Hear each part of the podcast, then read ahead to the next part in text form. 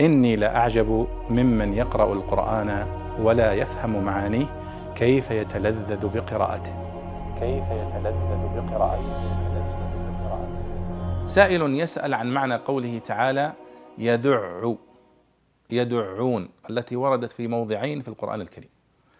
فالجواب أن هذه الكلمة معناها الدفع الشديد. وردت في سورة الطور في قوله سبحانه وتعالى يوم يدعون إلى نار جهنم دعا يتحدث عن الكفار. يدفعون إلى نار جهنم دفعا شديدا. بواسطة من؟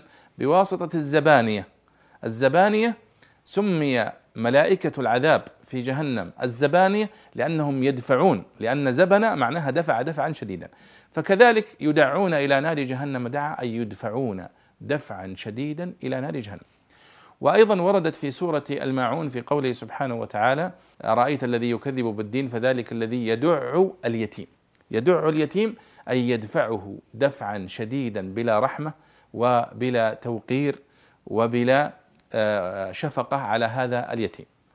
فاذا وصف الله بهذا الملائكة العذاب عندما يدفعون آه، الكفار إلى نار جهنم دفعا شديدا ووصف به الكفار الذين يدفعون اليتيم ولا يعطونه حقه من الرحمة والشفقة وإنما يدفعونه دفعا شديدا. فإذا يدع معناها يدفع دفعا شديدا.